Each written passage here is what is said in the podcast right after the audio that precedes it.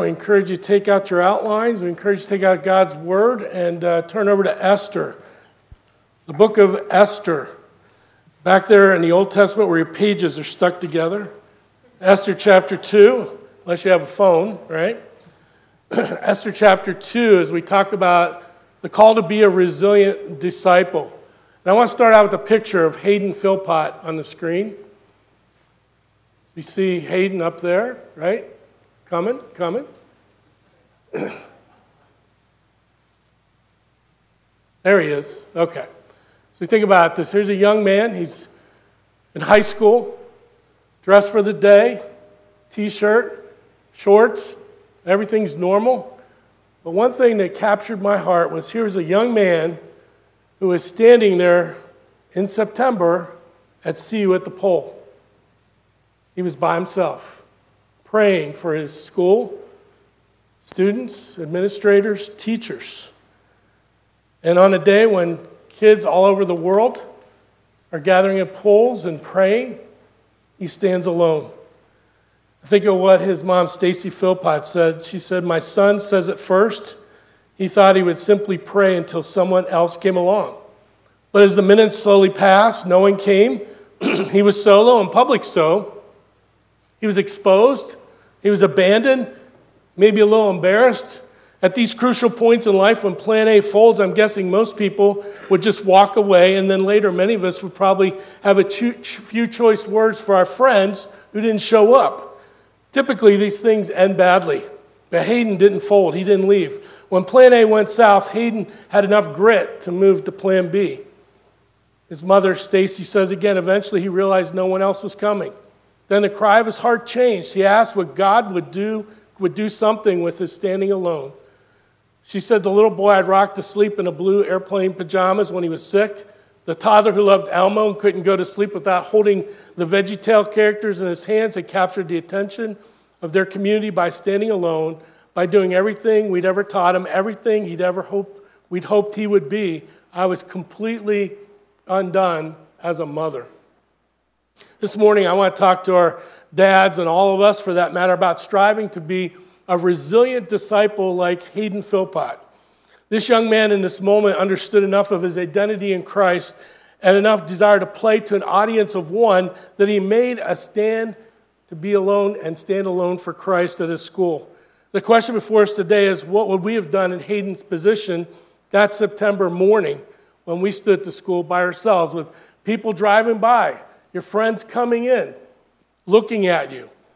We're going to look at three narratives from the book of Esther and see how Mordecai interacted with Esther to teach her and encourage her to stand for grace and truth in a very dark and corrupt culture. So here's the background. We don't have time to go in depth. This is a great book. It's 10 chapters. I encourage you to read it sometime at one sitting. It's a very dramatic narrative, and uh, it's very interesting as we go through. But this is interesting that the book of Esther is the only book in the Bible that doesn't mention God. And yet, you see a sovereign hand at work all throughout this book. Esther was Mordecai's uh, aunt and uncle's daughter. The aunt and uncle had passed away, and so Mordecai took Esther in to raise her and become her de facto father. Mordecai was a devout Jew and sought to do what was right, and he stood in the gap for his Jewish brothers and sisters.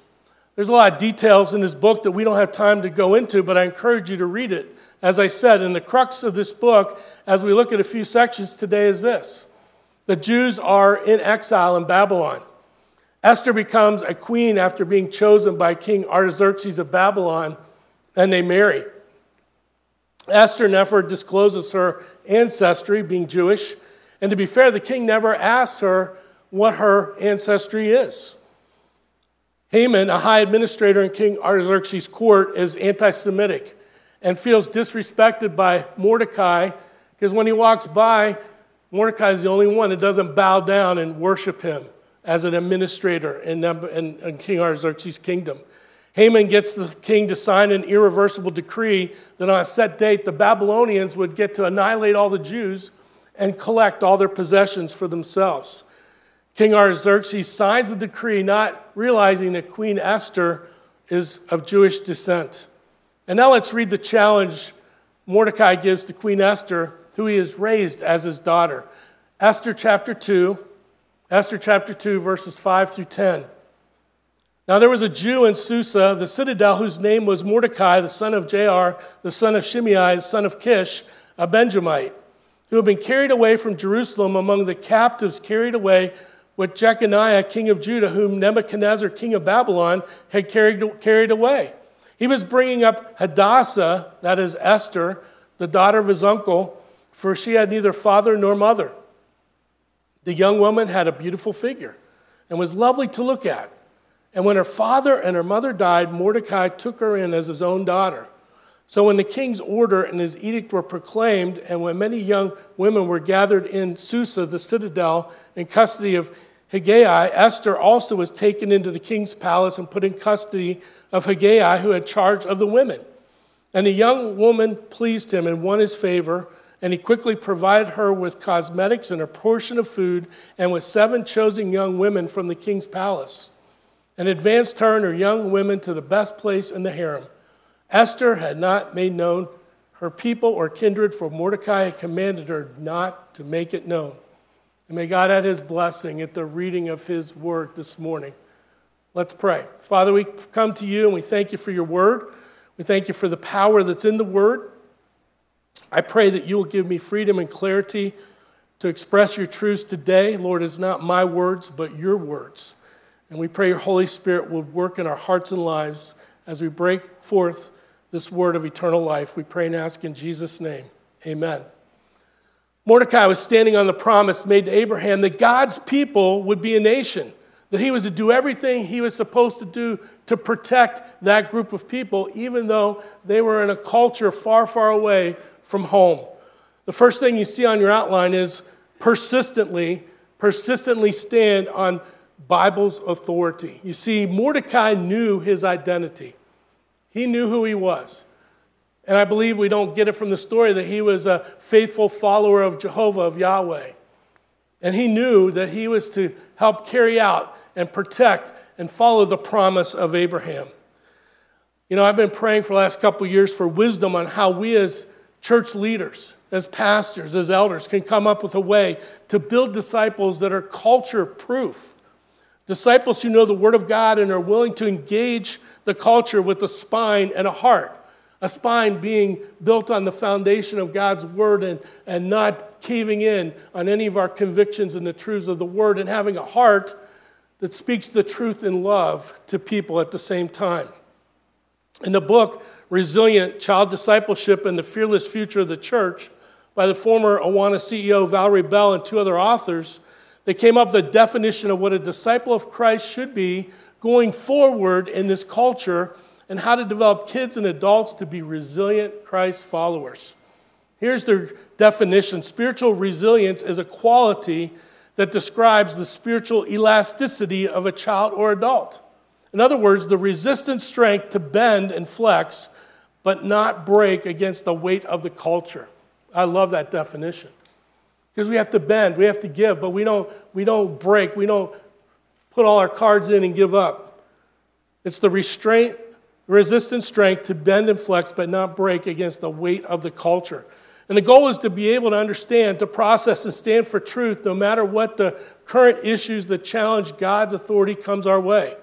Satan's done a masterful job as of late to bring out in the open the last 15, 20 years all the issues. And he's thrown a lot of issues at the church and at the believer. And one of the things, it's kind of like playing whack a mole as a leader. What ones do you deal with at that time? And that's what Satan wants us to do, to be confused. He's done a masterful job at that. Make no mistake that these issues we face go contrary to Scripture, and the people who espouse them are merely doing Satan's bidding.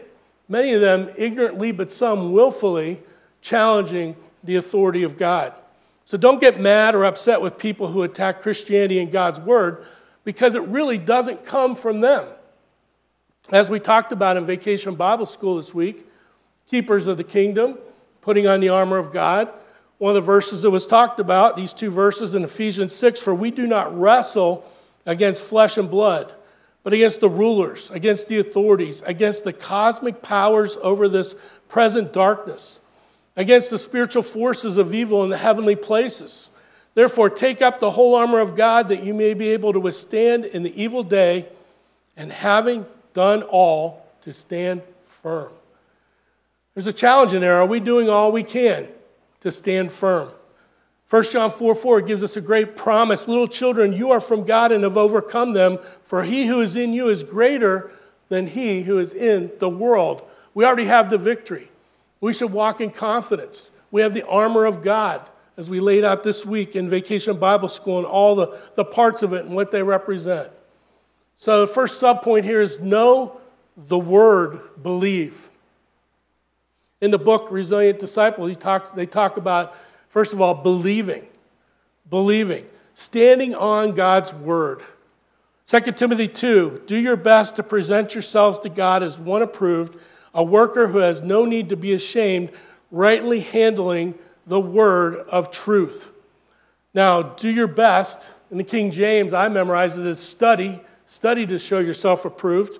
The Greek word there is spoudazo, which means to endeavor, to do diligence, to give diligence, to labor, to study, to know God's word, so we will not be ashamed and we will know the truth.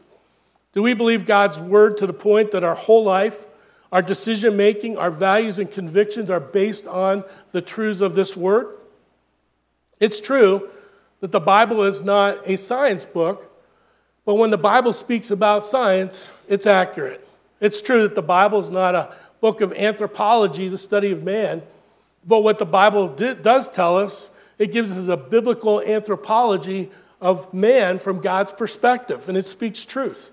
The Bible and its principles speak to every situation and issue in life, even in an ever changing culture.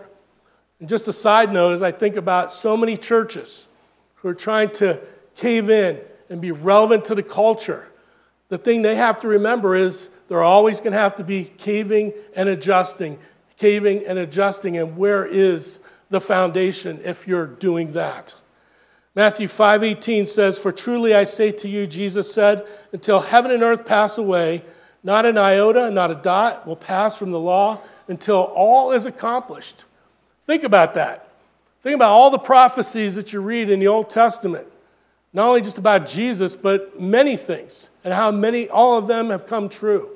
But then we read Revelation and Joel and the prophecies to come and other parts of the Bible, and because those prophecies have all been fulfilled accurately, we have the confidence that it's going to happen in the future. That's why it says here that the only thing that's going to be eternal in heaven is our souls, but also the Word of God. The Word of God will never pass away. Romans 3 4, Paul said this let God be true and every human being a liar.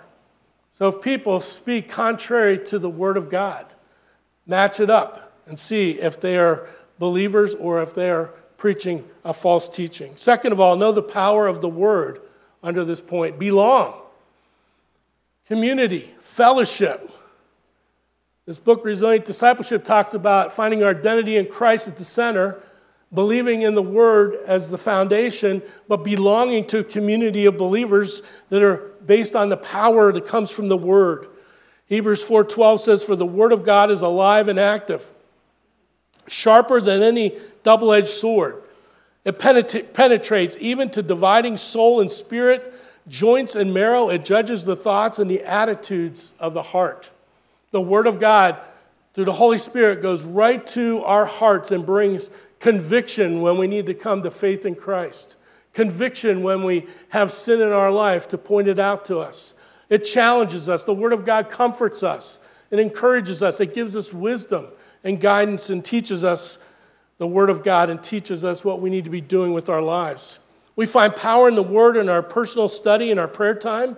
When we pray back the Word of God, when we claim the promises given to each one of us by faith, we find a lot of power in the words that's preached on Sunday mornings as we go to our Connect group and Sunday school time, for our men's group, the ladies that meet, and chaos and Awana and all these things. The power, the center focus is the Word of God. So we need to gather to hear the Word together. We need to be in community. Why is it important to not only do your personal devotions, but also to gather together and hear the Word corporately in this setting or in a small group? Well, we need to recharge our spiritual batteries.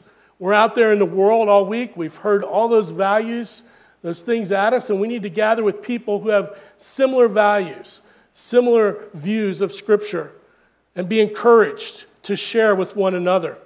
Another thing we do is to, we gather to realize that we're not alone in this thing called the Christian life, and that people have our backs, to share our heartaches and our joys with people, to hear and encourage others as they share. You know, the world, they cannot manufacture Christian fellowship and community. I've been looking for this article that I pulled out a couple years ago, and I can't find it, but it was a story in Christianity Today about the Chinese government was so enthralled with the evangelical church and how they stick together, how they love one another, how they have unity and harmony. The Communist Party from China sent a group of people to go to evangelical churches to kind of figure out what's the sauce. You know, what is it that we could do to bring this back to China? And sad to say, when they went back and tried it, they couldn't do it. They couldn't manufacture what goes on in the church with brothers and sisters in Christ because they do not know Christ as Savior. You can't manufacture it. It's the Holy Spirit that brings us together, the power of the Word. And then know the power of the Word and live based on its truths. Become. This is your behavior, this is your conduct. It's not enough to have the knowledge, it's not enough to read it, but we're to be like a sponge and wring it out and let those truths go out of us to other people. When you understand God's word and stand on its truths and promises, you experience the power of the word in your life and spiritual power when you share it with others. But then you have to live it out as if your life depended on it. And, brothers and sisters, our life does depend on our living out the Word of God. You see, we are on a mission for God, not like the Blues Brothers, okay? They were on a different mission for God. But we are on a mission for God like the apostle Paul, he says in Romans 1:16, "For I am not ashamed of the gospel, because it is the power of God that brings salvation to everyone who believes, first to the Jew and then to the Gentile." So as you grow in your faith, you find you're talking more and more like your Heavenly Father and Jesus. And the more you are invested in God's Word and God's people, you start articulating the values and the teachings of God's Word. I love being around my adult children because I remember my daughter said that she told us she would never raise her kids like we raised her. And then a few, a couple years ago, she apologized and said, Thank you. but I love it being around my kids because when I hear them talking to other people, I hear things come out of their mouth that they heard in Awana or heard at church or heard at home. And the more we're like our Heavenly Father, the more it comes out of us because we know Him. In 2 Corinthians 3 3, and you show that you are a letter from Christ delivered by us, written not with ink, but with the Spirit of the living God not on tablets of stone, but on tablets of human hearts. You and I get this. We are the living epistle. We walk around, we are the light of Christ, we are the salt of Christ. For some people, we're the only Bible that they may ever see in their lifetime. There are so many people in our culture that just do not know the Word of God. And it's sad. And I was reading last night a statement by Franklin Graham. Now, get this on Tuesday of this week on Jeopardy, it was aired. There was a question in the Jeopardy question that says, Matthew 6 9 says, Our Father who art in heaven, blank be thy name. All three contestants were silent until the buzzer. And then Franklin Graham said this Twitter erupted with Jeopardy fans who were surprised that three smart contestants were unable to fill in the blank with the word hallowed from the Lord's Prayer. We've lost so much biblical literacy and basic awareness of the things of God's Word. This moving away from biblical values will equal double jeopardy for our nation. Great quote from Franklin Graham. We need to realize that the people we're engaging, many of them have no idea who Adam and Eve and Noah and the ark and all these things are. But when we fully believe God's word and take God at his word, and we stay in community and find that we, we belong with God's people, then we practice from a place of identity in Christ and confidence. We are becoming resilient Christ followers that will bend but not break, that will live with a loving heart of grace and truth for those who are still on their way, on their spiritual journey to finding Jesus as their Savior. So here's the application for this point Are you standing on the promises of God's Word and living out your identity in Christ? Are you standing on it? It's one thing to know it, but are you living it? Is it made it from your head to your heart and your behavior reflects what you believe? Dads, as we lead our family by being persistently standing on God's authority found in His Word and the Holy Spirit, we need to pray about what we will say in those times when our faith and our convictions are challenged. Here's our second main point pray. Pray for God's timing to stand and speak. Notice Esther's hesitancy as we turn back to Esther chapter 4 now, a couple chapters over. Esther 4. Look at verse 6 as we advance in this story. Esther 4 6. Hathach, now that was the attendant that was assigned to Esther. Hathach went out to Mordecai in the open square of the city in front of the king's gate. And Mordecai told him all that had happened to him and the exact sum of money that Haman had promised to pay into the king's treasuries for the destruction of the Jews. Mordecai also gave him a copy of the written decree issued in Susa for their destruction, that he might show it to Esther and explain it to her, and command her to go to the king to beg his favor and plead with him on behalf of her people. And Hathach went and told Esther what Mordecai had said. Then Esther spoke to Hathach and commanded him to go to Mordecai and say, All the king's servants and the people of the king's provinces know that if any man or woman goes to the king inside the inner court without being called, there is but one law to be put to death, except the one to whom the king holds out the golden scepter so that he may live. But as for me, I've not been called to come in to the king these 30 days. So Esther had a dilemma. What was going to happen? He didn't know I was a Jew. He didn't know this decree had been given to annihilate all the Jews in the sense that it was going to affect her and her people. So she had to count the cost, to count the cost. And you and I, we need to count the cost as well when we're faced with the challenge to our faith and our convictions.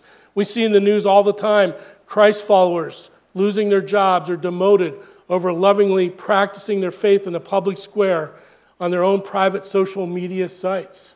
Just a couple weeks ago, a Toronto Blue Jays pitcher showed a biblical video of, of his view of a, of a friend's view of God's design for marriage, and he ended up having to apologize and he got demoted to the minor leagues for a period of time.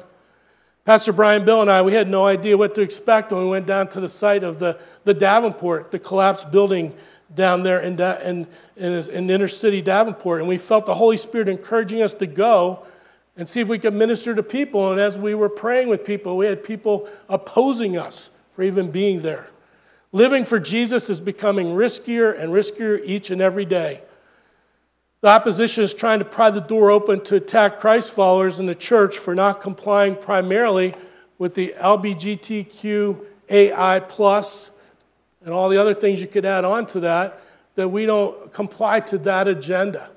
And what I'm really grieved at, and I got this book when I was down in Dallas last year, Dallas Theological Seminary. Here's a book, 320 pages of people and Christians supposedly who attack and try to make the case for same sex marriage being a biblical truth and concept. We have to stand strong on our convictions. Second of all, consider the conviction of your heart. In Matthew chapter 10, it tells us, And you will be dragged before governors and kings for my sake to bear witness before them and the Gentiles. When they deliver you over, do not be anxious how you are to speak or what you are to say, for what you are to say will be given to you in that hour. For it's not you who speak, but the Spirit of your Father speaking through you. Then notice what it says what's going to happen brother will deliver brother over to death, and the father, his child, and children will rise against parents and have them put to death. There's going to be division of families. There's going to be breaking of relationships as we stand true to the convictions of God's word. Thirdly, we need to care more about what God thinks than man. This is where we get people trying to do the spiritual gyrations and reinterpretation of Scripture because they want to please man, they want to fit in. But we need to remember what 1 Thessalonians 2 4 says, but just as we have been approved by God to be entrusted with the gospel, So we speak, not as to please men, but to please God who tests our hearts. I don't know about you, but as a believer in Christ, in 2 Corinthians 5:10 it says, "I'm going to stand before the judgment seat of Christ."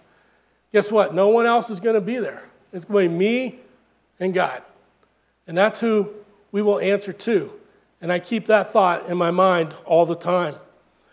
I think of this picture of Jonathan Isaac. Here he is standing here, number one. And you might remember back when they did the NBA playoffs in the bubble down in Orlando during COVID. No fans, just the officials, coaches, some administration to record the games. And you remember all this was going on with Black Lives Matter. And so here's Jonathan Isaac with number one on his uniform standing while everyone else is disrespecting the national anthem. He said this as a Christian, he says, We can be proud of what we believe in. We don't have to hide or be ashamed of it as the day continues to get darker and darker and crazier and crazier. You're standing up for what you believe is only going to get harder, but it's only going to become more and more necessary. I put that in your notes on the back page, this quote. It's going to become more and more necessary, even if we don't see fruit, even if we're persecuted. It's going to be important. And I'm thankful that Jonathan Isaac is standing up for Christ. So, are you willing to be a Hayden Philpott or Jonathan Isaac? We need to speak in a way that stands firm on the truth, but in a loving and heartfelt means.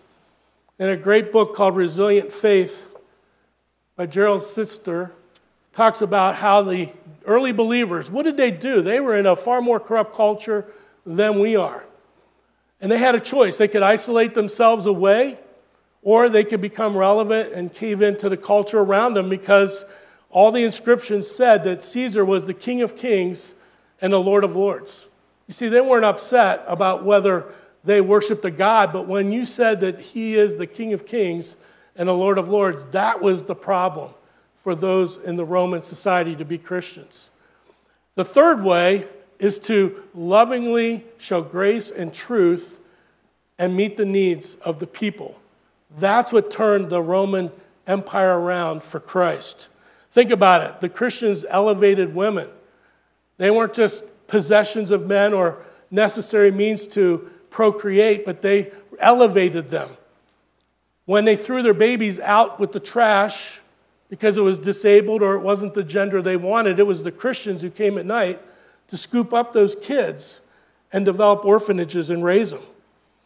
When the Romans left and plagues were occurring and they left the sick in town, it was the Christians who ran in, giving their lives in some cases to minister to those people.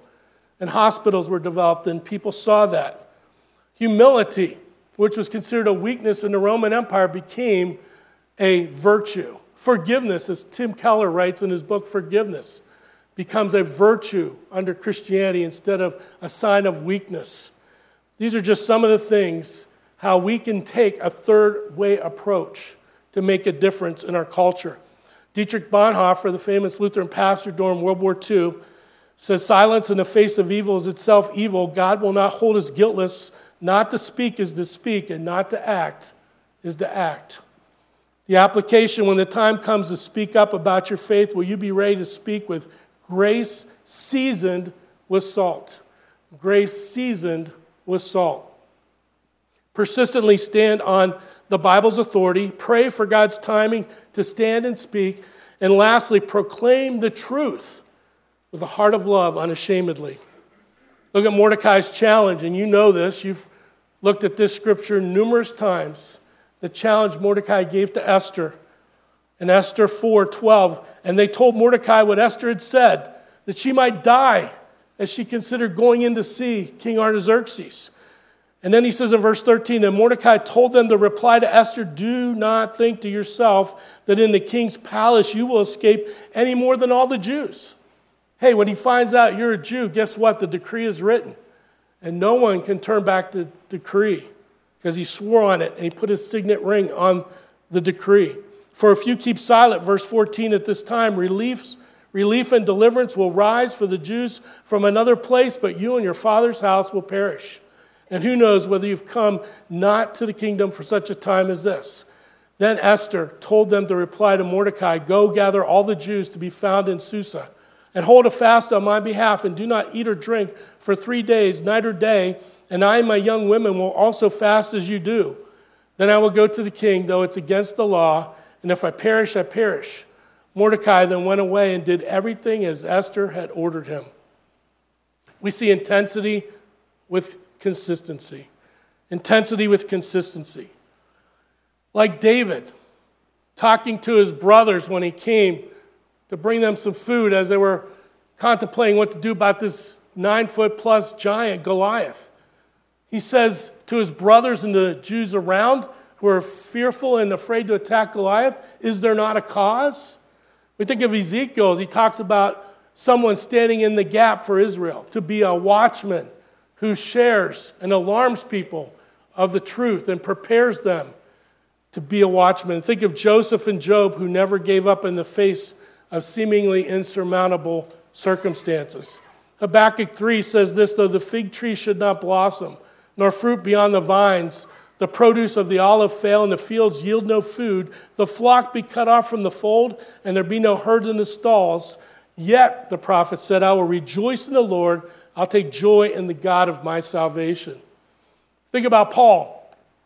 Can you imagine he's on a missionary journey? He's planting churches, he's mentoring leaders for the, be the leadership of the church and to plant other churches. Then he gets arrested.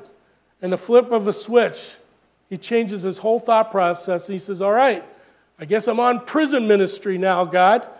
In Philippians 1, he says, I want you to know, brothers, what has happened to me has really served to advance the gospel. I'm not saying he was jumping up and down excited about being in prison, but he saw as an opportunity. He says, so that it has become known throughout the whole imperial guard and to all the rest that my imprisonment is for Christ. As I've said many times, can you imagine You've got an eight hour shift with the Apostle Paul and you're not a believer. Guess what you're going to hear for eight hours, right? And so the whole Imperial Guard knew Paul because he changed his perspective. When life hands you lemons, make lemonade. And then intentionality with conviction. Intentionality with conviction. We think of Shadrach, Meshach, and Abednego. And we think about how they were faced with bowing before the image, the, the image that Nebuchadnezzar had erected on his behalf that everybody should worship. And they say in verse 16, O Nebuchadnezzar, we have no need to answer you in this matter. If this be so, our God, which we serve, is able to deliver us from the burning fiery furnace, and he will deliver us out of your hand, O king. But notice what he says, but if not, but if God chooses not to deliver us, be it known to you, O king, that we will not serve your gods or worship the golden image that you have set up. Think about that.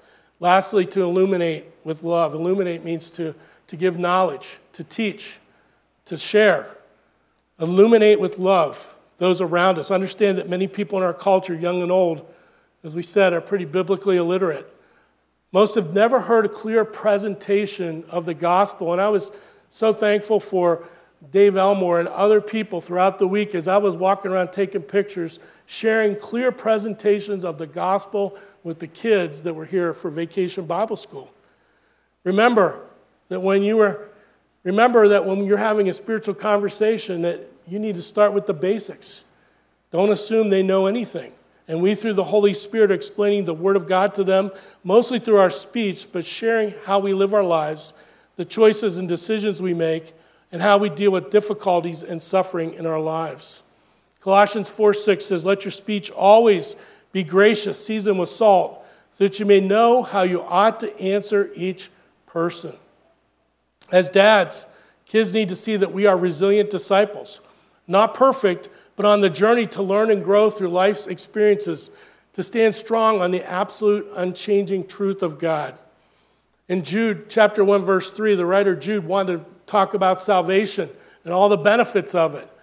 But he realized he had to take a side direction here a little bit. He said, Beloved, although I was eager to write to you about our common salvation, I found it necessary to write appealing to you to contend for the faith that was once for all delivered to the saints.